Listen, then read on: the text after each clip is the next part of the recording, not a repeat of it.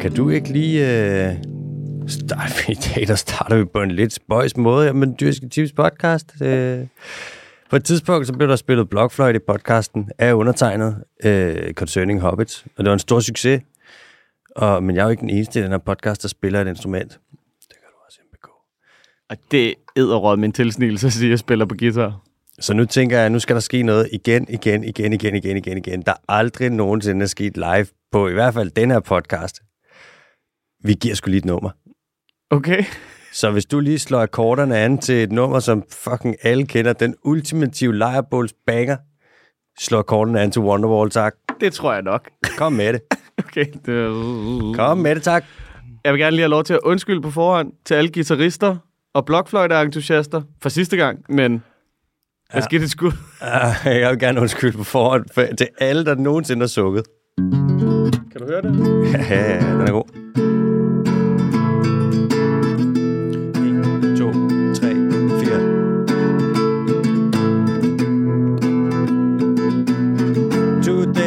Gonna be the day that I'm gonna throw it back to you.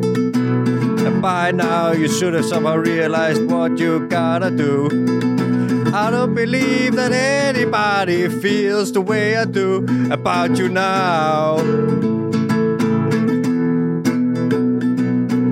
And backbeat, the word is on the street that the fire in your heart is out. I'm sure you've heard it all before, but you never really had a doubt. I don't believe that anybody feels the way I do about you now. Jeg kan, jeg kan ikke. Spil et eller andet, jeg spiller jeg on fire. And all the roads we have to walk are winding. And all the lights that lead us there are blinding. There are many things that I would like to say to you, but I don't know how. Kom så, er du klar? Cause baby, you gotta be the one that saves me. and after all, you're my wonderwall. Ja, det var det, der går ikke mere herfra. Hvad siger du så? Åh, for satan. Den dyriske tids fucking podcast.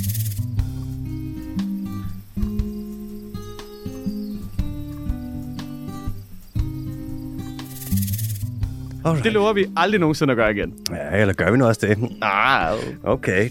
I dag, der skal vi snakke om Floridas manatee, sådan en slags søko, som svømmer lidt rundt nogle steder, hvor man tænker, hvad i alverden laver I dog? Det er Floridas manateer.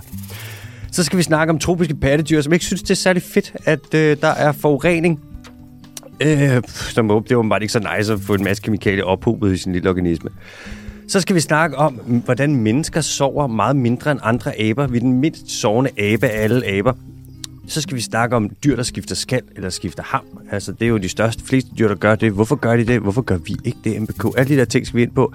Så kommer der Las Noticias Rapidas, de hurtige. Så kommer der El Quiz Bondo, og så et par spørgsmål fra lytterne, og det er fucking det. er det en quiz eller en gåde i dag? Det må man jo finde ud af. Mm, det er jo faktisk en gåde lige der. Oh. Øh. Nå, velkommen til den dyrske Tips podcast. Jeg hedder Alexander Holm, jeg er biolog, sidder her sammen med MBK, medier og tilrettelægger. Bondage Kim. Skud til Niklas her den anden dag, for lige at kalde mig ud midt inde i Empire Bio. Bondage Kim! Og så stod jeg der. Nej. Bondage Game, MBK. Jeg vil gerne også lige smide en lille... Det ved jeg ikke, hvad det betyder. Bare sådan en lille, en, et stykke information derud. Det er sådan en lille McConaughey-måde at starte en sætning på. Alright, alright, alright, alright. Du er jo også Danmarks McConaughey. Ja, det er. Jeg, ligesom, Det må man jo gætte Jeg er jo ligesom Matt, Matthew McConaughey, bare en lille smule grimmere. Nej, det synes jeg ikke. En lille smule lige så smuk. Du rører mindre weed. Ja, det er rigtigt nok. Men man kan heller ikke ryge mere weed, kan Nej, man sige. tror jeg så heller det er jo lidt det. Øhm, jeg holder foredrag, og jeg kan bookes til foredrag. Biodiversitet, biodiversitetskrisen, og selvfølgelig løsninger på krisen, så det hele ikke bare bliver sådan noget, åh oh, nej, alting er ved at dø, og der kan ikke gøres noget ved det. Øh, og jeg har et par huller i kalenderen, så altså, Hvis du sidder derude fra en efterskole, eller en højskole, eller en folkeskole, eller et gymnasie, eller en forening, eller whatever, og tænker... Ej, Friskole? Eller en friskole, ja. Ja, og tænker, skal vi lige have sådan en uh, naturtalibaner ud, lige stå der en time, og lige sprede lidt goddamn wisdom from the world of biology, så skriv, og så får vi uh, fundet fucking ud af det, mand. Altså, som der var en øh, lytter, der skrev ind, det er jo lidt ligesom øh, naturtalibaner blandet lidt med Gramsespektrum. Ja. Så de unge kan også godt lide det. Altså, det bliver ikke så kedeligt. Jeg vide om sådan, når vi laver sjov, om vi laver så meget sjov, så at det sådan nærmest, at intet af det, vi siger, det bliver taget seriøst, eller om vi rammer den lige på. Det ved jeg ikke. Jeg ved det heller ikke. Skal Det må vi jo finde ud af. vi... Prøver, vi fortsætter bare. Ja, tak. Vi kører bare videre. Ja, vi kører videre. Det er den dyrske ufortrødende Teams podcast. Den dyrske team.dk kan man lige gå ind og skrive til dig, hvis det er, ikke? Man kan skrive til mig på alexander den dyrske team.dk, eller på Instagram. Øhm, og jeg svarer inden for 24 timer nogle gange. Er du klar til nyheder? Det er i hvert fald. Hvor skal vi hen først? Først, vi starter her. I DK? Eller i kælderen? Med et grin, sgu da. Nå, et er lykkeligt, det, er det latterfuglen? et, et lykkeligt grin. Fordi Fordi, hvor tror du, vi skal hen? Ny Guinea? Ah, Guinea? nej, bare tænk på det bedste sted i verden. ah, Florida? Ja. Yeah. Yeah! Florida, baby. God gamle. Vi starter med det fedeste sted i hele verden, altså Florida. Det er et sted, der har en kultur, der er så rig, at du næsten ikke kan tro det. Nogle gange så bliver der snakket om sådan noget som verdens syv vidunder. Altså, hvad ved jeg, Babylons haver og Eiffeltårnet og pyramiderne og alle de der ting. Og jeg tænker, altså, alle de der ting, de er så ligegyldige, når man sammenligner dem med Florida. Det er så, lig, det er så ligegyldigt. Tag alle de der ting, pyramiderne, undskyld sproget, stik dem langt, langt, langt, langt, langt op i røven i forhold til Florida og Floridas kultur. Florida er, jamen det er jo Italien, bare bedre. Er på steroider, ikke? Jo. Sunde støder, økologiske støder. Mm. Florida er bare sådan et mekka på så mange forskellige måder. Altså Florida, det er bare... Nogle gange, når man lukker øjnene og prøver at tegne et hjerte, så det, du har tegnet, det er bare omridset af Florida. Det er det, Florida er. Og det, er så, og det får vi ikke nogen penge for at sige. Ingen. Og Floridas Ingen penge. turistbureau har ikke, de har ikke, altså, der er ikke nogen overførsler til vores firmakonto på baggrund af det der. Og I skal heller ikke kigge. Og, nej, Det er der ikke nogen grund til. nej, nej, der er ikke nogen grund til at kigge efter noget, der ikke er der. Nej, Så, øhm, det er ligesom grævlingen. Ja, eller ligesom Lynettehold, men vi lukker bare muligheden for at klage og kigge, og det gør vi, fordi at der ikke er noget at klage og kigge Det var fandme også smart. Sindssygt, dude. Nå, Herover der er en ris og roskasse. Det er bare en roskasse. Den er lukket. Den er lukket. Ja, vi tænker at bygge en kæmpe stor, øh, det største byggeprojekt i Danmarks historie. Vi tænker at lave en kunstig ø, som øh, skal ligge. Det tager os cirka 50 år at bygge. Den tænker vi at lave, og vi dumper slam og gør en masse ting, og Sverige kan ikke lide det, ingen kan lide det. Øhm, men det er simpelthen så nice for jer, så I kan ikke klage over det. Har du set, de har anerkendt, at det, hvor skadende det vil være, det der med, med slam? Men så er de sådan ærgerlig bærgerlig. Ja, Jeg har set, at, det er, øh, at Miljøministeren har sagt, at hun ville ønske, hun kunne gøre noget ved det. Der må man lige sige, ingen arme, ingen småkager, og du har effektivt skåret begge arme af dig selv. Fedt at være så uvidende om sin egen magt. Ja, eller så købt, at man ikke har nogen. Det er ligesom, hvis du sad og kiggede på din negle, og du kunne se, at de var blevet sygt lange, og du var sådan noget, åh, hvis bare jeg kunne klippe dem. det er jo, ja. Ja, der Nå. er ikke mere om det. Nej, vi bliver i Florida, for der er øh, nemlig manateer i Florida. Manateer, det er en slags søkøer. Ligesom dygonger. Dem har vi været inde på før, ikke? Og der har vi. Nå jo. Der er manateer, og så er der dygonger, og så plejer der at være en, der hedder Stella Søko. Øh, men den død, fordi vi slog alle sammen ihjel. Fedt. Ja, vi snakkede alle sammen. Stod den i vejen for noget? Ja, var der bare. Ja, okay. Skulle vi Cool. spise den. Den led op i langs Nordamerikas kyst. Spiste den, led den i kælpskovene. Provokerende. det var præcis det, jeg tænkte, mens jeg sagde det. og så er den stor, og så lavede den den kæmpe store fejl også, at være langsom og meget sådan docil fredelig, så du kunne lige svømme hen, eller sejle hen med et spyd, og så bare lige nakken. Fuck, hvor lækkert. Ja, hvorfor skulle man ikke gøre det? Så kunne man bare lige fiske sin mad op. Ja, præcis. Det er ligesom sådan en, næsten, nærmest meget ligesom en val, bare endnu langsommere og mere fredelig.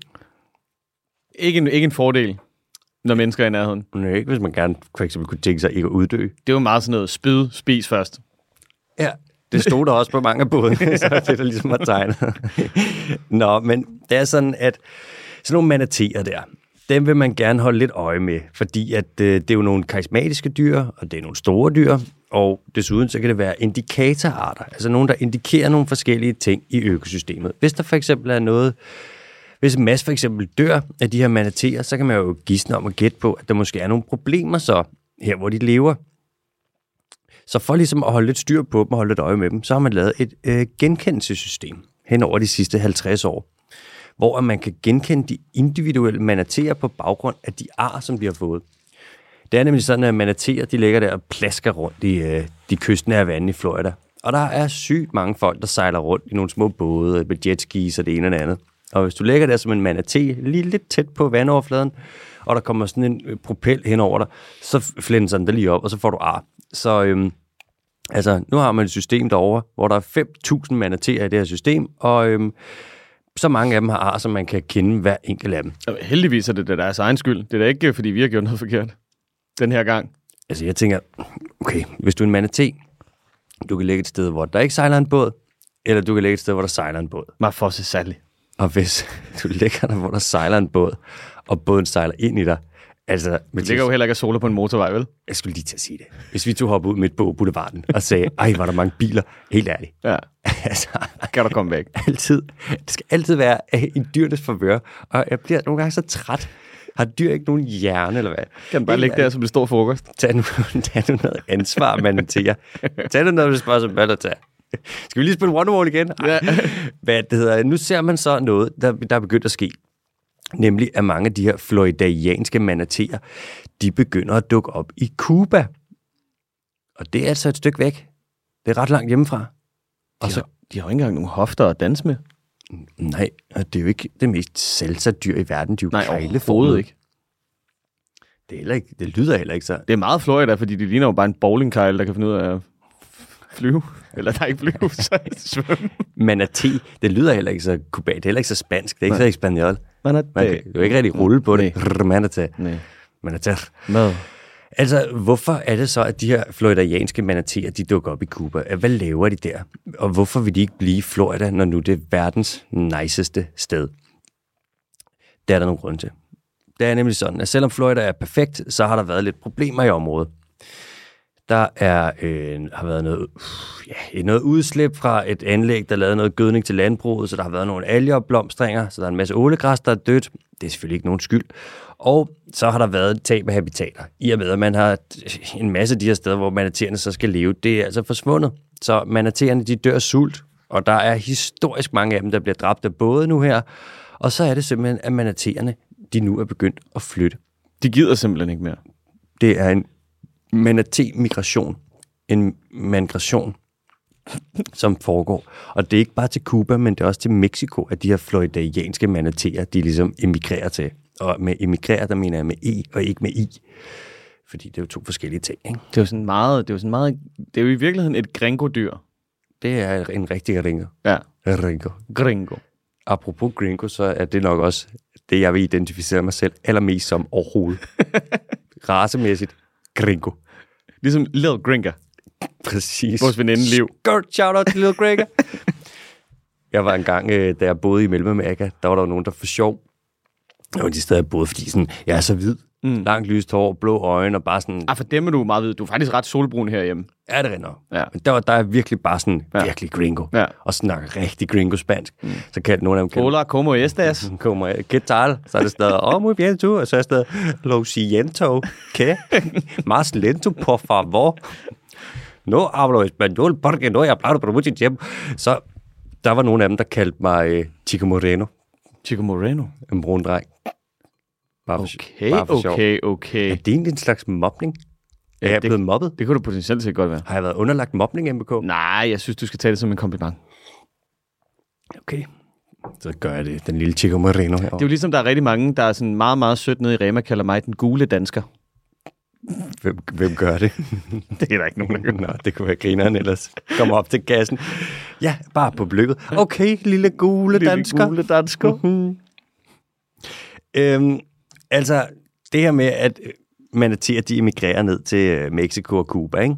Mm-hmm. Det kan jo godt være, at det også er sket før, men det er sådan, at det måske ikke er blevet rapporteret så meget ind, fordi før i tiden, der havde man jo ikke så mange øh, telefoner cellulares, så der rendte alle rundt med en smartphone, og kunne tage billeder og filme og alt det her. Så øhm, måske det ikke er helt så nyt, men slag på tasken, alting taget i betragtning med, hvordan man har ændret nogle ting nu i Florida, så tror jeg altså, at det er øh, på grund af de suboptimale betingelser, at manaterne de så begynder at svømme lidt afsted. Ikke? Det er også vildt nok, at når man skal genkende de her individer af manaterer, så har man et begreb, man bruger, som hedder enough scarring. Så hvis de ikke har nogen ar, så er man sådan, ah, helt sikker på, hvad det er for en. Men hvis de har rigtig mange ar, så kan man kende dem. Det er nærmest som om, det er deres stregkode, det er bare, at der er nok både, der er sejlet ind i dem.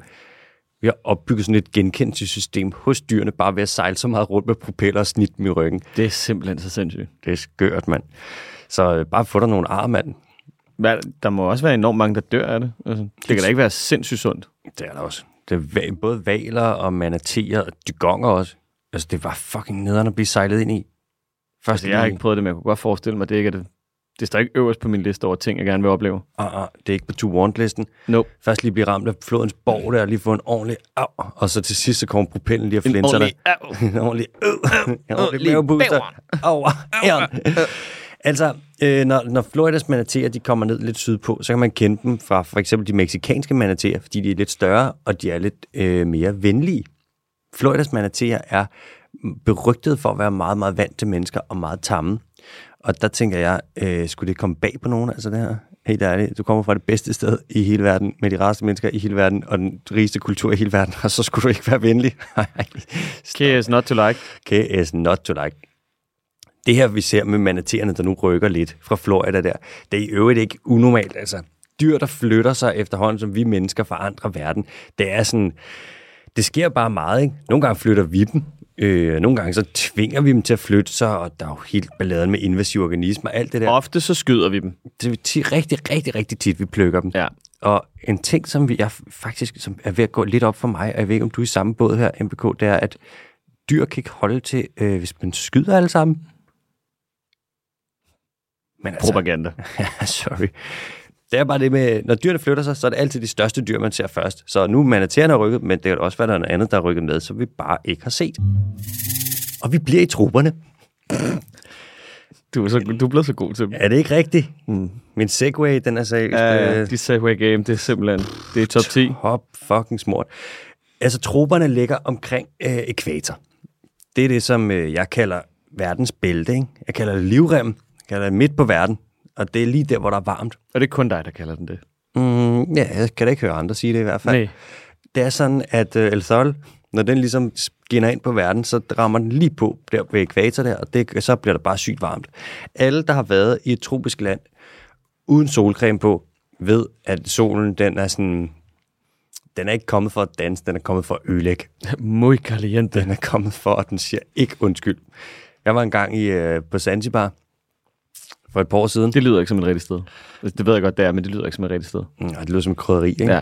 Det føles også lidt som et krydderi. Mm. En knivspids Zanzibar. Mm-hmm. Ja, tak. Lidt mere Zanzibar herovre. Ej, ej, ej, hold igen med parmesanen. Ej, det var aldrig nogen, der ville sige. Nej. Så øhm, nede på Zanzibar der, der kom vi ned, mig et par gutter, uden solcreme med. Tænkte, vi landede på et eller andet hostel, som lå midt ude i ingenting, og tænkte, ah, der kan man sikkert skaffe noget solcreme. Nej, Nej, det kunne man da ikke. skulle ud og gå næste dag for at finde solcreme, og jeg lover dig for, den der tur, det var en ørkenvandring. Men jeg kunne mærke, for hver skridt, der gik, der var det mere og mere, jeg var mere og mere i i fare for at blive så solskoldet, at jeg ville blive oplyst. Til sidst fandt vi så et resort og fik købt noget solcreme, ikke? så det var ikke en dramatisk afslutning på Altså fik jeg sådan noget faktor 15 eller et eller andet. det gjorde vi faktisk. Var det det? Ja, Ja, så måtte man bare smøre et tyk lag på. Så Jesus nærmest Christ, som om det var mayo. Nå, i troberne, In Der- the tropes. in the suburbs, der er der vildt mange øh, pattedyr. Mm-hmm. Det er faktisk her i hele verden, der er det der, hvor pattedyrskoncentrationen artsmæssigt, den er højst. Yep. Man kan sige det sådan, at hvis at øh, tropernes pattedyrs øh, artskoncentration var en, et glas saftevand, som du har fået blandet, Mm. så vil du nok lige sende det tilbage og sige, ah, put lige lidt mere vand i. Det er mm. godt nok koncentreret det her. Er det bare ren ribena, eller hvad? Har I kørt en 50-50? Det er længe siden, jeg har fået ribena. Det var da godt, at du skulle have dig lidt. Skal vi lige snakke fem minutter om det?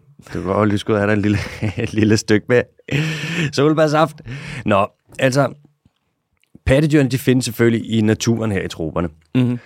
Og der er der nu det fordi at der, man har udledt så, meget, øh, så mange kemiske stoffer, så mange kemikalier, altså plastik og lægemidler og pesticider og nanopartikler osv., så, så lever de altså i det, som man efterhånden kalder et kemisk landskab.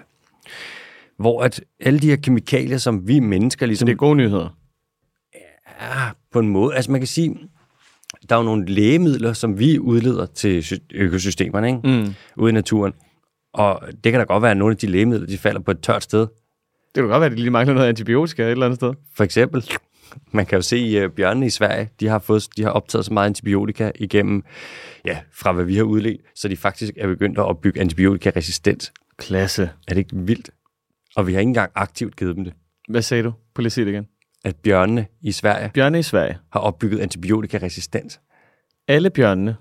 Hvornår fuck har I sidst set en bjørn i Sverige? Der er bjørne op. Altså, Sindssygt. de, de skyder dem jo også, ikke? Men altså, Ja, selvfølgelig. Nogle af dem har simpelthen antibiotikaresistens. Jeg synes, det er for vanvittigt. Mm. Nå, altså nu kommer mange af de her kemikalier, de ender så i de tropiske pattedyr. Og det er ikke sådan, at de alle sammen får en kæmpe mængde gift i sig, og så bare eksploderer i cyanid og botox og, øh, og hovedpinepiller. Men de ophober stadig kemikalier og tungmetaller i sig, og det kan altså have nogle skadelige konsekvenser. For eksempel så får du typisk, hvis du har meget kviksølv i dig, så får du dårligere reproduktion. Altså, du er simpelthen mindre fertil. Dit immunforsvar vil blive dårligere, og der er nogle hormonelle ubalancer. Og altså, vi har jo alle sammen prøvet at være teenager, ikke? Hormonel ubalance, det skal jeg da gerne ikke bede om, tak. Nej, det var en tid. Mm-hmm. Det leder selvfølgelig til øh, nogle svagere dyr og til færre dyr, og så er der svækket flokke og økosystemer, der lider under det her. Et eksempel på et dyr, som ligesom, øh, eller en gruppe af dyr, som ikke er så glade for det her med øh, den her ophobning af kemikalier i sig, det er nogle frugtflagermus. Jeg plukker frugt med frugt, frugtflagermus. Man kan se, at frugtflagermus, de, der har spist frugt sprøjtet med et insekticid, altså sådan en insektgift kaldet deltametrin, de får oxidativt stress i, øh, i testiklerne. Så deres klunker fungerer altså øh, i, under mindre end optimalt. Man kan sige, at deres nosser bliver lavere kvalitet. De har større chance for at få øh, testikulær cancer, og det alt i alt så er det bare et rigtig lortet sted at stå som dyr og få øh, Rigtig ned en cocktail. ja, øl og klunkerne, fordi at der er deltametrin på den frugt, du spiser. Det kan meget vel være, altså, at kemikalier også er ophobet hos andre dyr end bare dem i troperne. Nu er det mm. så bare det, man har undersøgt. Ikke? Vi ser det hos delfiner for eksempel. Spækhuggeren, hvor der kun findes én art. En art. Der er ikke flere arter. Mm. It's a hooker, and that's it. Altså, Mathias, det kommer aldrig til at ske, Nej. at der er nogen, der siger, Ja, ikke hvis det står til mig. spækhuggeren, åh, vi har faktisk undersøgt det, og vi kan se, at det faktisk er, øhm, der er faktisk tre arter. De, de ord er der aldrig nogen, der kommer til at sige. Nej, det er ren propaganda. Det synes jeg, at hvis der en dag er nogen, der siger det, ikke, så ved man, at det er en person, der har magt. Ja, så bliver de grinet ud af lokalet. Nu er der bare kæmpet så meget for at få den art opdelt, og hvis der er en, der rigtig faktisk får gjort det, huh, så er det altså ikke, der er venner med. Putin. Nej, det måske... Fortalte du mig ikke på et tidspunkt, at, at sådan noget med kviksøl og sådan noget, at det havde man også set med isbjørnene? Jo. Og så leder det til knogleskørhed, og de har en knogle i penus, Det er nemlig rigtigt. og så knækker den. Ja, så Det, brækker er- de. det er ikke sjovt, De men brækker pikken, den brækker begge. og så er de faktisk ude af stand til at øh, gennemføre et samleje. Så får, altså for evigt. Bare indtil... At, Kan den ikke hele? Jo, det kan jo. Det er sådan en meget tynd knogle. Skal man så sætte den på plads? Så det ikke bliver sådan en krummerik? Ja, men det er jo faktisk... Problemet er, at øh, den vil næsten altid helt skævt. Åh, oh, Så de render rundt med nogle skæve dealer. oh, nej. Det er derfor, det ikke går så godt for isbjørnen. Ja, Ja. det skal du lige... Ja, okay. Altså, du ved, alt, alt andet kører pissefedt for isbjørnen. Isbjørnen, Den får mindre og mindre territorier at jage på, der er færre og færre fisk, og, og man undersøger den med bærdars, ja, Ja, så den ikke retter rundt i fred. og den, den kan ikke svømme fra den ene iskap til den anden, fordi der er blevet for langt, og, Og så og nu skal man også rende rundt med en brækket pæk. en brækket penis, du. Og så den i toppen af fødekæden, hvilket der bare generelt er det værste sted, man kan være, hvis man ikke vil have kemikalier og tungmetaller. Det må være sådan en omvendt traktmanøvre. Altså, Det er det 100 procent. altså, ja. Du kan se det på, øh, igen, øh, spækhugger for eksempel, der begynder at blive infertile, fordi mm. De ophober så meget gris i sig. Eller grindevalerne, som selvfølgelig skal de spise grindevaler på færøerne. Det kan da godt være, at kødet er så giftigt, så man anbefaler, at man faktisk ikke skal spise det. Men spis nu. Det er jo tradition, så skal man spise det. Ja, ja, man det- skal spise gift. Ja, men det er bæredygtig fødevareproduktion. Det er ligesom, vi drikker bare, at det er også gift. Det er det faktisk. Men vi slår ikke noget ihjel for det. Ikke noget andet end vores hjerneceller i hvert fald. Nej. Og nogle bier på nogle marker. Ja. Satans. Forbandet. Altså, det kan godt være, at der også er andre steder i verden, hvor man har ophobet, eller hvor at, øh, pattedyrene de har en masse af de her kemikalier, der kommer ind og påvirker dem. Men det er nu engang i troberne, det vil så sige, øh, her der er det så Costa Rica og Uganda, hvor man har kigget på det. Og man har undersøgt det her ved at kigge på lort.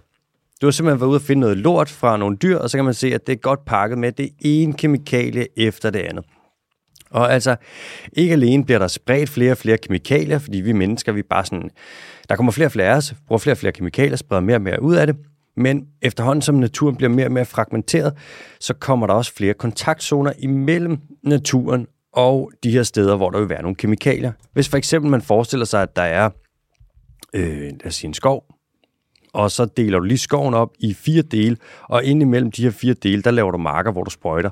Så vil du lige pludselig have eksponering fra alle sider med nogle pesticider og insekticider, og måske fungicider og alting, som så kan komme ud i naturen her og, og ramme den. Synes du, det er sjovt, når jeg siger fungicider, eller hvad MPK? Du sidder derovre med et smørret fungicid smil på. Hvad er en fungicid?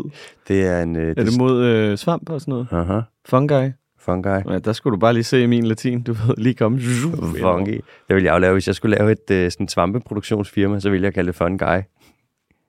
Ja, eller hvis du var DJ. DJ Fungi. DJ Funky. Nå, ligesom Infected Mushrooms. Nå, så altså, lige nu der render dyrene rundt i det her mere eller mindre kemiske landskab, og man er ikke 100% klar over, hvad det betyder endnu, og hvad for et, altså, hvor stort omfanget er, fordi du kan ikke bare undersøge alle øh, dyr i alle forskellige lande. Det vil jo være et gigantisk stykke arbejde, ikke? Ja. Men så kan man jo bare søge nogle fonde og skaffe nogle penge, eller få så bare fucking gør det. Mm. Nemt. Det er sådan lidt, ikke? Vi kan se sådan, okay, rigtig mange kemikalier, nogle dyr, der lader til at være påvirket af det, så går vi ud, og vi sådan, det omfang, vi har undersøgt det i nu, det er at kigge på lort. Gå ud, finde noget lidt lort, og være sådan, jep, der er kemikalier i, men vi aner ikke, hvor stort omfanget er endnu. Men det tyder på, hvis vi kigger på, hvor meget kemikalier vi ligesom har lukket ud, så har du sådan, man kalder en planetary boundary, Mm. hvor du har sådan en grænse for, hvor meget kan vi lukke ud i verden, før det bliver kritisk, og den er overskrevet nu. Så lige nu, der ved vi sådan, Det er jo derfor, det er smart, smart at lade være med at kigge. det er selvfølgelig du tænker sådan en uh, Det er strusen. Vi er tilbage til strusen. ignorance is bliss. Hvad det hedder, øh, det er ligesom øh, under corona, hvor det stod, hvis der er så mange, der er syge, så bare lad være med at teste så mange. Lige præcis. Jamen, det er da rigtigt. Rigtig kinesermanøvre. Hvis det virker, så virker det. Mm. Mm. Så altså, kemikalier, som sagt, det er stukket lidt af, og vi kender ikke konsekvenserne endnu, men øh, vi kan se, at der i hvert fald nok er nogen, fordi at der er dyr, der har så meget kemikalie i sig, at det ligger i deres lort. Vi skal videre til øh, noget andet. En, det er en semi-kort nyhed. Ja, Den er lidt sådan... Øh, jeg skal nok gøre den lang. okay, ja. Det tror kommer jeg. lige med en masse indspark. Jamen, det tror jeg godt, du kan. Det er allerede startet. Mm-hmm. Sparke afsted, mand. den her, den lander lidt i grænselandet mellem biologi og antropologi, og måske også noget medicin. Åh oh, Nem- nej. Det handler nemlig om, at mennesker som aber sover mindre end andre aber.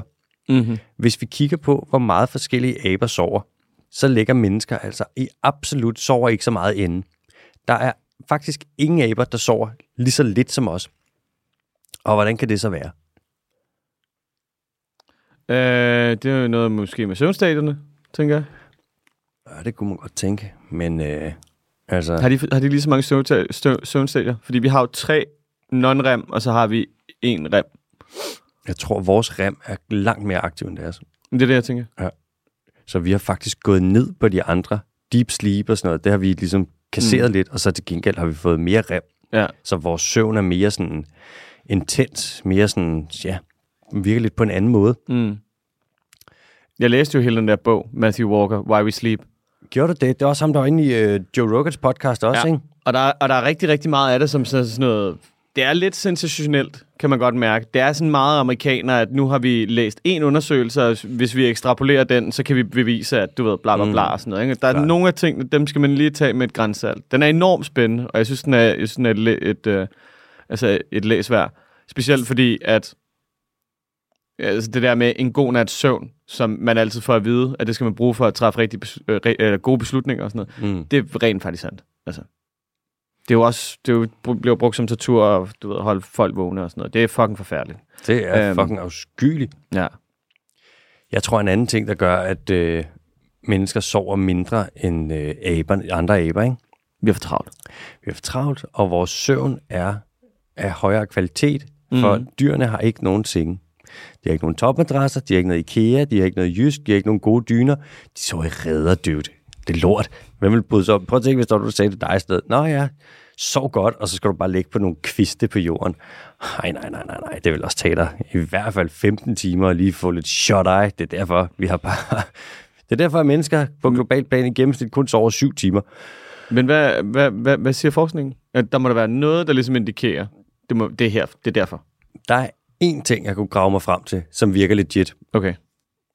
Også lige, altså, chimpanser sover 9,5 timer i gennemsnit. Ja, okay, come on. Det er fandme tæt på. Der er nogle arter af lemur, der sover 15 timer. Der er en abeart, der sover 17 timer i døgnet. Men en af grundene til det her, som er Så sådan, dovent i øvrigt. 17 timer, du. Rend ud og lave nogle abeting. Den kan jo ikke engang passe et arbejde, så. Nej. Vi, øhm, ja, vi lever på jorden. Vi sover på jorden. Og vi er jo rykket fra træerne på et tidspunkt ned, og så er vi rykket ud og sovet på jorden, og vi sover, har endda sovet ude i åbent landskab, Mm. hvor der jo er sygt farligt. Løver og så videre, ikke? Dangerous. Ja, præcis. Peligroso. Peligroso como joder. Vi har jo, øh, ja, vi er rykket ned et sted, hvor at hvis vi bare ligger og slummer 10 timer i døgnet der, så har der været større chance for, at vi ligesom kunne blive taget af rovdyr. Mm. Og derfor så har vi så kottet ned, så en del af vores søvn, som du siger, nogle af de der dybere søvnstadier, de er blevet reduceret lidt, og så vores rem-søvn, der hvor det bare stikker fuldstændig af, og øjnene de bare kører mm. rundt, den er så kommet ind og begyndt at fylde mere. Så vi Mm. har intens rem-søvn. Og man tror simpelthen, at det er derfor... Jeg Øh. læste, at man er sådan, du er helt lammet under rem, remsøvn. Er man det? Ja. Så det er sådan, alt i hele kroppen, det stopper med at fungere, bortset fra dine øjne. Så ligger de bare kajter rundt. Ja, og det er der, og det er der night terrors kommer fra. Det er, hvis du vågner op i et rem-stadie, Mm. og så kan du ikke bevæge din krop, fordi den er slukket. Det der, hvor hjernen er vågen, men kroppen sover. Ja. Det skulle være fucking forfærdeligt. Ja. Det skulle være noget af det mest skræmmende overhovedet. Det der med at være fængslet i sin egen krop. Mm-hmm. Puh. Og så skulle man gerne sådan halvt drømme lidt imens også, så du sådan ligger lidt og ser syner og kan ikke bevæge dig. Ja, ja, det er pisfedt. Uh, det skulle være, ja. Jeg læste også, øh, det, det står i samme bog, at alkoholikere, Mm. fordi når du øh, bliver bedøvet, så drømmer du ikke. Ja. Det er derfor, at øh, hvad der hedder, altså sådan nogle søvnpræparater i USA og sådan noget, det er ikke rigtige søvnpræparater. Der er ikke rigtig nogen, der har opfundet det endnu. Altså det er sådan, mm. De kan bedøve dig, så du sover ikke ordentligt. Men når du bliver bedøvet, så opnår du ikke remsøvn. Remsøvn er der, hvor at du drømmer. Og hvis du ikke opnår det, så er det som om, at hjernen har besluttet, at det har vi så meget brug for, at vi bakker det ligesom op. Mm. at vi har brug for remsøvnen. Så alkoholikere, der altid er fulde, Mm. som så, du ved, hele tiden er bedøvet, drømmer meget, meget let. Så når de bliver ædru, så opnår de det der stadie på et tidspunkt, de fleste af dem, som hedder delirium eller sådan noget, mm. hvor at, øh, hvad der hedder, drømme og virkelighed blander sig sammen, så de begynder at hallucinere drømme, mens de vågne. Fordi de bare er så meget i drømmeunderskud. Ja. Uh, er du gal, mand. Altså, det lyder fuldstændig forfærdeligt. Ja. Så skal, der lige, så skal hjernen bare lige have drømt sig igennem alt det der. Ja, ja. Og den har så meget brug for det, at den tænker, nu gør vi det også lige, mens vi er vågne. Shit, mand. Ja. Står man da godt nogle gange. Det, så skal man bare blive ved med at være alkoholiker. Det andet der, det, det lyder da helt. Ja, ja. Det lyder da hårdt. Nej, drik en bajer til. Mm. Knap en bajer op. knap, en bare, knap to bajer op. Altså, øhm, hvis vi regner på det, hvis vi kigger på vores kropsstørrelse, vores hjernestørrelse, vores diæt, så burde mennesket faktisk som abe sove 9,5 timer i døgnet. Og alt det her, det er meget fint, ikke? Alt det her med, okay, det er noget med rovdyr, og sikkert også noget med flokstruktur, alle de her ting. Det er meget fint, men jeg har øh, en alternativ hypotese, som jeg har udviklet, for ligesom at komme med et bud på det her. Øhm, og jeg kalder den øh, middagslursforklaringen. Åh. Oh. Som mennesker, der behøver vi ikke sove så længe og så uafbrudt om natten, fordi vi er gode til at nappe. Vi er simpelthen øhm, et middagslursdyr. Hvor mange navne findes der ikke for middagslur? Det er altså en skraver, en morfar, en lidt shot eye, en hurtig lille, lille lekser, få en, en, lille, en lille ind på øjet. Alle, der er så mange udtryk for det. Personligt har jeg praktiseret middagslur i mange år, og jeg vil sige, at jeg er lidt af en middagslurs øh, connoisseur slash ekspert. Har taget middagslur på alt mellem 5 og 45 minutter. 45 minutter er lidt farligt. Mm. Hvis jeg har haft tømmermænd og lige skulle sådan lægge mig, kører en 35 minutters, vågner for den, tager en 25 minutters, vågner for den, tager en 20 minutters, vågner for den, rimelig, rimelig frisk. Når ikke at gå for dybt ned i søvnen. Det er en kunst, og jeg har mestret den. Hvis, okay, nu kan jeg se, du sidder der med nysgerrig i øjnene. Det gør, du måske også derude, lytteren. Og hvis en middagslurskondisør som mig skal komme med et lille råd til, hvor lang en middagslur du skal tage, så vil jeg sige, for det første kommer det an på, hvad du, hvad du skal, hvor meget tid du har. Hvis du skal nå bussen om 20 minutter, så lad være med at sove 20 minutter, for så når du ikke bussen. Vel? Exactly. Men altså et kvarter, det kan altså noget. Så lidt mere søvnig. Så 20 minutter. Præsten til 25 minutter, men ikke mere. Nej. Hvis du så virkelig er sådan, åh, du er bare søvnig, aldrig læg dig uden et vægur. Det er simpelthen for YOLO. Altså, det er bare at gå balancegang mellem Eiffeltårnet og Jean Bolacheur eller Sacré-Cœur. Det, nej. Men der er vist også noget forskning, der viser, at mængden af tid, du sover, er ikke pro- proportionel med øh, udbyttet. Så du kan sagtens sove 5 minutter, og så vil det svare til, du ved, altså hvad man normalt vil betragte som to eller tre timer søvn eller et eller andet. Jeg er ret sikker på, at man introducerede det og gav det navnet powernap i forbindelse med, øh, hvad de hedder, øh, piloter. Mm. Øhm, men der kaldte man det sådan noget rekreationel søvn, eller sådan noget, du ved, sådan noget, altså sådan noget, en, en, en lidt blød betegnelse, sådan noget, det skal du gøre for dig selv, sådan noget velværesøvn. Aha. Og så var der ikke rigtig nogen af de der øh, skide piloter, der gad at gøre det, fordi de tænkte sådan, det lyder som en rigtig kvindeting. Mm-hmm. Så man blev nødt til at gøre, du ved, med, ligesom med alt andet. Du blev nødt til at snyde manden, så det var sådan, ej, din store, stærke mand. og så kaldte man det en powernap. og så var alle rigtigt? piloterne sådan her. Er det og det bare så fedt. Uh, rigtig powernap. Du skal bare ind og styrke sove. er du bare en stærk sover. Stærk sover. Stærk sovet, det der. Oh. Grineren. Altså, man har jo ikke fundet, der er jo mange af de her ting, der er med søvn, ligesom sådan noget med drømme, hvor det virker som om, det er sådan en lille, stadig lidt gråzoner. Man er lidt ved at finde ud af, hvad der egentlig foregår, ikke? Ja. Der er også hjernen, der lidt prøver at forstå sig selv. Det er jo sådan et underligt fænomen på en eller anden måde, ikke? Går over i det sådan en fedtklump, vi har lige op, lige inde bag øjnene, som sidder derinde og er sådan, hvorfor er jeg egentlig sådan her? Det er jo et meget, det er jo det ultimative selvstudie, ikke? ja, det er meget navlepillende et eller andet sted. Det må man sige. Hjernepillende. Ad. Nu skal vi snakke om noget lidt øh, andet. Vi skal nemlig snakke om at skifte skal, eller at skifte skin, at skifte sit øh, ydre skelet. Det er jo ikke noget, vi ser hos os mennesker, eller hos øh, pattedyr eller fugle. Altså, vi, det er jo ikke sådan, at vi bare smider skinnet en gang imellem, eller det er jo heller ikke sådan, at vi vokser, at vi lige tager og lige øh, smider knoglerne ud og får nogle nye knogler ind. Vores skelet, det er inde i os, så man ser det ikke rigtigt. Øh, man kan også sige, at det er en ret god indikator på, at der er noget galt, hvis man kan se nogen skelet. Altså, hvis du har en kammerat, hvor du stikker en knogle ud et eller andet sted, så kan du godt lige skal sige, øh, Stop med at spise krokodil. ja, eller tage lige op forbi øh, skadestuen en tur og få fikset det der. Uh. Mm.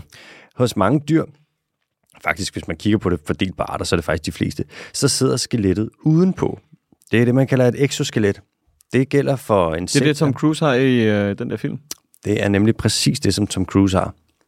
Det er, og det er derfor, han er så højt inden for, øh, i rang inden for Scientology. Ja. Det skal du simpelthen have. Exoskelet. Exos- Exoskeletons. Ellers så kan du ikke, ellers så er du simpelthen ikke Scientology nok. Altså, spindler, æderkopper, midler og alt det der, de er exoskelet. Insekter har det, krabstyr har det. Det er alt sådan noget krible-krable. De øh, har skelettet uden på kroppen.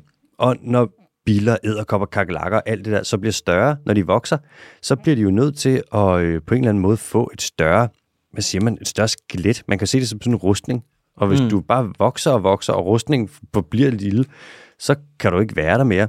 Så det, de gør, når de vokser, det er, at de en gang imellem, så smider de simpelthen lige deres skelet. Og for de gør det på lidt forskellige måder. Når biller for eksempel skal gøre det, så bliver de nødt til at lave en revne i skelettet, som de kan kravle ud igennem. Så det, de gør, det er simpelthen, at de bare lige puster sig op. Så knækker de lige skelettet, så kan de kravle ud af det. Æderkopper, de er lidt mere stive i det, og de har sådan lidt mere, ja, de er lidt mindre fleksible. Så det, de gør, det er, at de også bare presser luft, og så skubber de simpelthen lige hovedet af. Altså deres Flup. ja, hjelmen af, og så kravler de ud igennem det hul, der er kommet der, hvor deres hoved plejer at være. Hos krabstyr, så, altså alle krabstyr lever i vand, undtagen bænkebider. De øh, suger bare vand ind, og så springer de lige hul en gang, og så kan de kravle ud. Ikke? Og når du kravler ud, når du skifter exoskelet, så bagefter, så vil du altid være sådan meget skrøbelig. Fordi du har lige smidt din, øh, ja, din skal. Og den skal, der er indenunder, den bliver nødt til at være mere blød. Der er lavet noget, der hedder kitin, sådan et øh, protein, som ja, alle de her dyr, de ligesom har. Øhm, og det, i starten, der er det meget blødt. Og så skal det lige sådan, øh, hvad siger man, sætte sig og lige blive hårdt. Så, Hærde. Det skal nemlig hærde, ja, præcis. Det var jeg lige lidt efter. Mhm. Mm. Gracias. Og det er, man er meget sårbar, når man lige skifter skal. Du kommer ud, og så er du bare sådan, hvis der er en rokke, der for eksempel ser en nyskiftet krabbe, dude, den kan slet ikke holde sig tilbage. Det er bare nom fucking nom. Mm. Det er lidt besværligt, ikke? Rejslåsejs. Så det er det seriøst. Den er nærmest bare en smoothie, der kravler rundt der med ben. Det er ligesom, når man har været i hammam. Øh, er det det der bad, hvor man får så Ja, sådan det er der, hvor du bliver skrubbet, og så er de sådan, øh, du skal pænt meget tage noget, øh, hvad det hedder, solcreme på, når du går ud herfra, fordi ellers så steger du. Ja. Man har bare totalt fået Det er fjernet fedtlag og alt det der, det er Alt bare blevet fjernet. beskytte. Det er lidt besværligt, det der med at skulle, skulle skifte skal jo. Altså, det er ligesom krybdyr, slanger og, og øjler, de skifter ham. Så en gang om måneden, cirka. Så skifter de lige hele huden. Prøv at tænke, hvis vi mennesker skulle gøre det. Det ville være sådan noget, uh, jeg ved ikke, om jeg kan ses på mandag. Jeg skifter faktisk lige ham, så det kan godt være, at jeg bare lige bliver derhjemme. Jeg føler mig sådan en lille smule fragile. Mm. Mm. Eller hvis vi lige skulle skifte skal, lige sådan noget, brække os ud af skelettet en gang om måneden. Det havde været lidt anderledes, altså. Gør man det ikke lidt løbende? Jo. Så smider man lige sådan en lille flage, eller et eller Vi andet. smider bare sådan lidt hudceller hele tiden. Mm. Det er derfor, man skal huske at støvsuge. Der er også nogen, der ikke bruger head and shoulder, så de smider sådan rigtig mange flager hele tiden. De er, du kan se, hvor de går. Ja. Altså, det er sådan noget Hans og Grete breadcrumbs, bare med øh, skæld ned fra hovedet. Du. Set, at man gør det på indersiden. Altså sådan, så man siger, at du er basically et helt nyt menneske hver syvende år, fordi så er alle, nu kommer jeg til at sige et ord, atomer, nej, Celler. celler, skiftet ud. Ja, det er rigtigt. Cell, cells, Altså, vi tager... Jeg, atomer, atomceller. jeg, tror, jeg ved ikke, hvor mange... Jeg ved ikke, hvor mange celler, der er, vi skifter ud i døgnet, men altså millioner, hvis ikke milliarder. Mm. Hver gang en af vores celler har bare, der er det mindste galt med den, så bliver den bare, så kommer der noget, der hedder apoptose. Så bliver den bare optaget, og så bliver den delt ud. Og så alt det, den består af, alle de komponenter, det bruger man bare til noget andet. Okay, så, må jeg spørge om noget nu? Kom. Når du skifter celler, ikke? Mm. så, øh, altså, så når, når tingene muterer, når tingene går galt, Ja. så er det der, at kraft for eksempel kan opstå, ikke? Så er det øh, sådan noget ufrivillig celledeling eller et eller andet, ikke? Eller sådan. Jo, man kan sige, at kraft kan føre til ufrivillig celledeling. Ja. Det er jo, altså, hvis det sker så mange gange i døgnet, så er det da utroligt, at det ikke går galt noget oftere. Mm-hmm. Vi er altså Det er en effektiv maskine. helt sindssygt. Vi laver, når vi ligesom skal... Okay, nu skal det ikke blive for teknisk. Nej. Men hver gang vi deler en celle, så tager vi jo også og deler det DNA, der er i cellen. Mm. Og så ligger der, jeg kan ikke huske, hvor mange milliarder basepar det er, men så skal vi ligesom bare replikere det. Det er basically bare den ultimative skrive af. Altså det er mig med matematik i gymnasiet og min kammerat Sebastian. Ja. Og der bliver lavet en fejl per noget tredje milliard basepar, tror jeg. Og der er så mange mekanismer, der kommer tilbage og tjekker og hele tiden holder øje med det.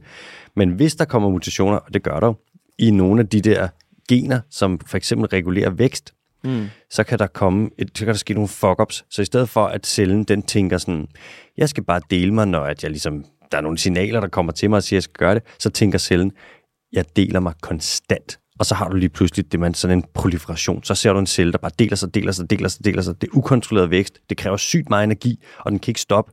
Mm. Og så er det der, hvor der opstår en svulst. Mm. Det er kraft. Det er noget, som man helst ikke vil have. Ja. Virkelig meget gerne ikke vil have. Cancer. Altså, øhm, ja, det var egentlig bare det var den nyhed. Nå, okay. Der er ikke så meget mere. Jeg vil Nej. bare lige snakke lidt om det der med sådan forskellige måder at gøre det på, og vi går og drysser vores hud af. Nogle dyr skifter skal, nogle dyr skifter ham. Det er meget sådan, vi fornyer os lidt. Og som du kom ind på, så er det både udenpå og indeni. Mm. Ligesom vores hjerneceller bliver også fornyet. Det er helt underligt, ikke? Jeg tror ikke, mine gør. Nej, det går De der 84, der er tilbage. Skal til de hurtige. Og ja, jeg gør bare på nu. Ja, ja, fyr den af. Er du med mig? Ja, ja, jeg lytter. Den første hurtige nyhed, den er sådan lidt, det er sådan en, oh really, er det rigtigt? Go figure. Der er et hold forskere, som har meldt ud, at det er en god idé, hvis vi vil reducere plastikforurening, at vi producerer mindre plastik. Det er løgn. Det er fandme rigtigt. Altså, så vi skal ikke hive så meget råolie op og hygge rundt med det for at lave plastik? Ej, jeg ved det godt. Jeg ved ikke, hvordan de har regnet sig frem til det. Men prøv lige at holde fast. Hvis vi skal have mindre forurening, så skal vi producere mindre af det, der forurener. Altså, så vi skal have mindre mere. Ja. Så skal vi, have, så skal vi lave mindre mindre. Vi skal lave mindre mindre, men me- ja. Ja, for at få mindre mere. Ja, Mindre. okay. Og Hvor, og, hvor, og hvor lang tid brugte de på at finde ud af det? meget, meget, meget, meget lang tid. Ja, ja. Det var i science. Det er jo der skal- kompliceret. Ja, ja. Det er ligesom at vise 1 plus 1 er 2. Ja, det kan jo godt se, så skal du også sidde og fucking kunne bevise det, ikke? Have noget at have det i. Lige nu, der producerer vi øh, 450 millioner ton plastik om året. Så det der med at lave lidt mindre, det er måske ikke en dårlig idé. Altså, det er bare... Mere siger jeg ikke. Næste hurtige nyhed er, at øh, lidt som vi var inde på tidligere, Mm. Lynetteholmsbyggeriet, det ser altså ud til at fortsætte, selvom at øh, det faktisk måske ikke er så grønt, som man i første omgang sagde, at det ville være. Nå, for helvede. Kæmpestort byggeri, ikke? skal være færdig i 2070. Øh, det bliver det ikke.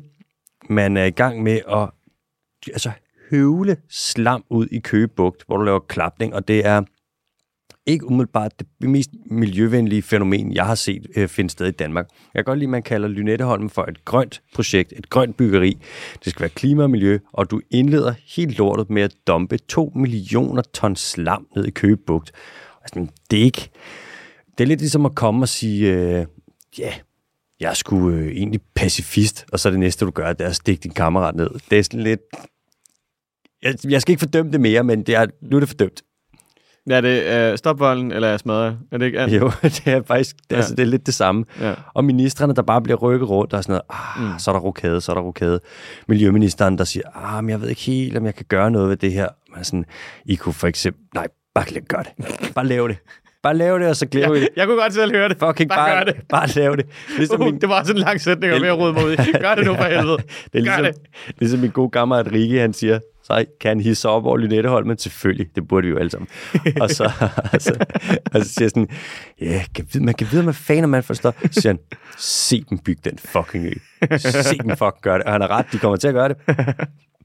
Nå, sidste ord i nyhed, den handler om øhm, et af verdens allermest troede dyr, nemlig vakitaen. Et marsvin, der lever over i den øhm, kaliforniske golf.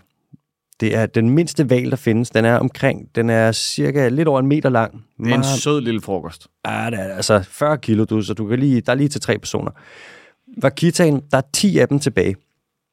Den er ekstremt troet. Den bliver fanget som bifangst, i, øh, når man fisker, og specielt når man går efter sådan en, der hedder totoaba, sådan en fisk, vi har snakket om nogle gange, hvor at man bruger øh, den svømmeblære i traditionel kinesisk medicin, og den der svømmeblære kan kurere alt, Mm. åbenbart. Man bruger den i den der buddha-suppe, man laver. Meget vigtigt. Ja, ja, ja. Mm. Sindssygt. Og der, den skal bare fiskes, og det går så ud over vakitaen. Anyways, så på trods af, at der kun er 10 vakitaer tilbage, så har man undersøgt sagerne, og det lader faktisk til, at genetisk set, der kan den godt klare sig. De vil godt kunne formere sig ud, uden at der kommer indavl, fordi at de, på trods af, at der kun er 10 individer tilbage, faktisk står ret godt rent genetisk. Så altså, hvis man nu lader være med at udrydde dem, så kan de godt overleve. Wow. Du hørte det her. Store nyheder. Du hørte det her. Det var øh, de hurtige, og nu vil jeg give ordet videre til MBK, til El Quizo Bondo. Altså, jeg, øh, det, det gik sgu lidt galt den her uge. Mm. Jeg begyndte med at skrive sådan nogle øh, sådan lidt gådeagtige ledetråde, end det nok var sådan fakta. Ja. Altså, så nu må vi se. Nu Ja, må vi se, hvordan det går. Kom med den. Der er seks som sædvanligt. Den første, den skulle meget gerne kunne give det væk, hvis man, hvis man er rigtig, rigtig dygtig til dyr. Mm-hmm. Mm. Men altså, må vi jo se for helvede. Hvad det hedder. Jeg skal lige finde det frem her på mit telefondevice. Bring it. Er du klar? Kom med det. Okay. Første fakta. Jeg har lagt navn fra alt til dokumentar, meksikanske retter og aktiviteter. Og det er dyr. Uh, animals. Dokumentar, meksikanske retter og aktiviteter. Ja. Kan det være en salsa? Ej. It's a very nice animal. Og med, oh, bum, bum, bum. Salsaen til gengæld undervurderet. Jeg elsker salsa. Ja. Nu tænker jeg, nu, altså det er det ikke gæt. Nu gør jeg bare lige nogle ting igennem hovedet her. Mm. Empanadas, nej. Tortillas, nej. Nachos, nej. Øh, Tacos. Øh, quesadillas, nej. Tacos, nej. Den der sjove hat, man kan løbe rundt om. Nej. Sombrero, Mm. nej. En Guitar. Nej. Tequila, nej. Øh, Jeg er... Øh, eller... Okay. Skal der være flere? tænker, tænker, tænker, nej, lad mig lige hurtigt. Jeg tror måske... Axolotl. Nej. Fuck. Jeg har sjældent set, men det ses ofte, når jeg har været til stede. Den ballade med ah, Hvad fanden kan det være? Jeg har sjældent set, men det ses ofte, når jeg har været til stede. Meksikanske retter. Uh, den er sgu svær. Mm, det må være et stort dyr, hvis den kan lave noget ravage på den måde der. Ravage. En ravage. Øhm, Skud ud til mellemlederrestaurant nummer et i Indreby. Er du sindssyg? Hvor sidder der bare mange hvide skjorter? kan jeg få Eller noget lyseblå. cognac i min, i min tartar? Kan jeg få, ja, kan jeg få noget cognac i min cognac? Kan det være, kan det være jaguar? Nej, det kan det desværre ikke. Mm. Jeg lever maks 6 år, og jeg vejer lige godt og vel 0,1 kilo. For Så nu er vi i den anden ende af et stort dyr. Seks år var jeg, jeg vil ved med, at den gnæver. Det tror jeg faktisk ikke, det er. For helvede. Kan det være mm, bu- bu- bu- bu- 100 gram lever 6 år? Jeg tror sgu ikke, det er et krybdyr. Måske det må- kan være en padde. Nej, nej. Mm, de fleste krybdyr lever jo lidt længere end det der. Måske det må være et lille, et lille pattedyr, vil jeg gætte på. Er det, et, øh, det er ikke et marsvin, vel? Et, et is- og pattedyr, but it's not a marsvin. Okay. Så øh, vi skal videre til den næste. Mm. Øh, jeg er indehaveren af en ekstra tommelfinger, så aber og mennesker slap lige af. Fuck. Det burde jeg vide, det her. 100 gram ekstra tommelfinger. Ja. Meksikanske retter. Dokumentarer og aktiviteter. Det er i hvert fald Den ikke... ses sjældent, men ofte, når den har været til stede. Fandme ikke en panda. Ej, det er det godt nok ikke. Øh, og det er nok ikke en gnæver. Hvad i al helvede kan det være? MBK. Ekstra tommelfinger også. Mm. Jeg blev bare ved med at tænke, det må være et dyr, der lever i Mexico jo. Men det er jo ikke sikkert, at det er det. Nej, Øh, ekstra... Jeg ved det. det jeg pas. den er, okay, den er også svær, den her måske. Sådan. Jeg deler pronominer med grisen. Det, og det er ikke et marsvin. Nej. Mm, pronominer med grisen. grisen Hedder det pronominer, når man siger øh, så og... Er det, er det et pronomen? Det er det vel ikke. Nej, det er ikke et... Øh... Kønsterm. Hvad fanden er det? det ved jeg sgu ikke. En kvapso? En kvapså. Nej, det er ikke en kvapso. Det er... Øh... Oh, fuck, mand, den er sgu svær. Ja, den er svær. Men det er også fordi, det, det er sådan, der er lagt en skruebold ind fra start. Giv mig den næste. Okay. Det er den sidste. Mads Brygger har lige lavet en dokumentar om mig, og jeg er en rimelig habil tunnelgraver. Nå, for helvede. Det er øh, muldvarpen. Ja. Mulle. Ja, ja, der var Nå. den. Hold, Ej, den var, den var også åndssvag. den var svær. Ja. Jeg, jeg sad også derhjemme med den. Jeg synes egentlig, den var meget sjov. Men det er, fordi jeg synes, muldvarpen er ret sød, lige indtil man ser den tæt på, så ser den rigtig grim ud. Ja, Det er en insektæder, så vidt ja jeg kan det er forstå. den nemlig. Det er den nemlig. Nå, øv, den skulle jeg lige godt have kunne have gættet, den der. Det var irriterende, men sådan går det jo. Ja, Fandme nej, du også. gjorde det fandme godt. Ja, tak. Du var fandme tæt på med, øh, med marsvinet. Mm, ja. Har den en ekstra tommelfinger, det vidste jeg ikke. Det, det står der i hvert fald. Den er sådan lidt, øh, den er lidt ekstra. Hvad står der? Lemmer her på forfoden. Hånden er kløerne meget kraftige, lange og fladtrykte. Selve håndfladen er stor og bred, hvilket del skyldes, at de fem fingre næsten spidsen er omgivet af en fælles hud. På indersiden af hånden findes en stor sejlformet seneknogle. Mm, hmm. Ja. Vi skal til spørgsmål fra lytterne. Ja, tak.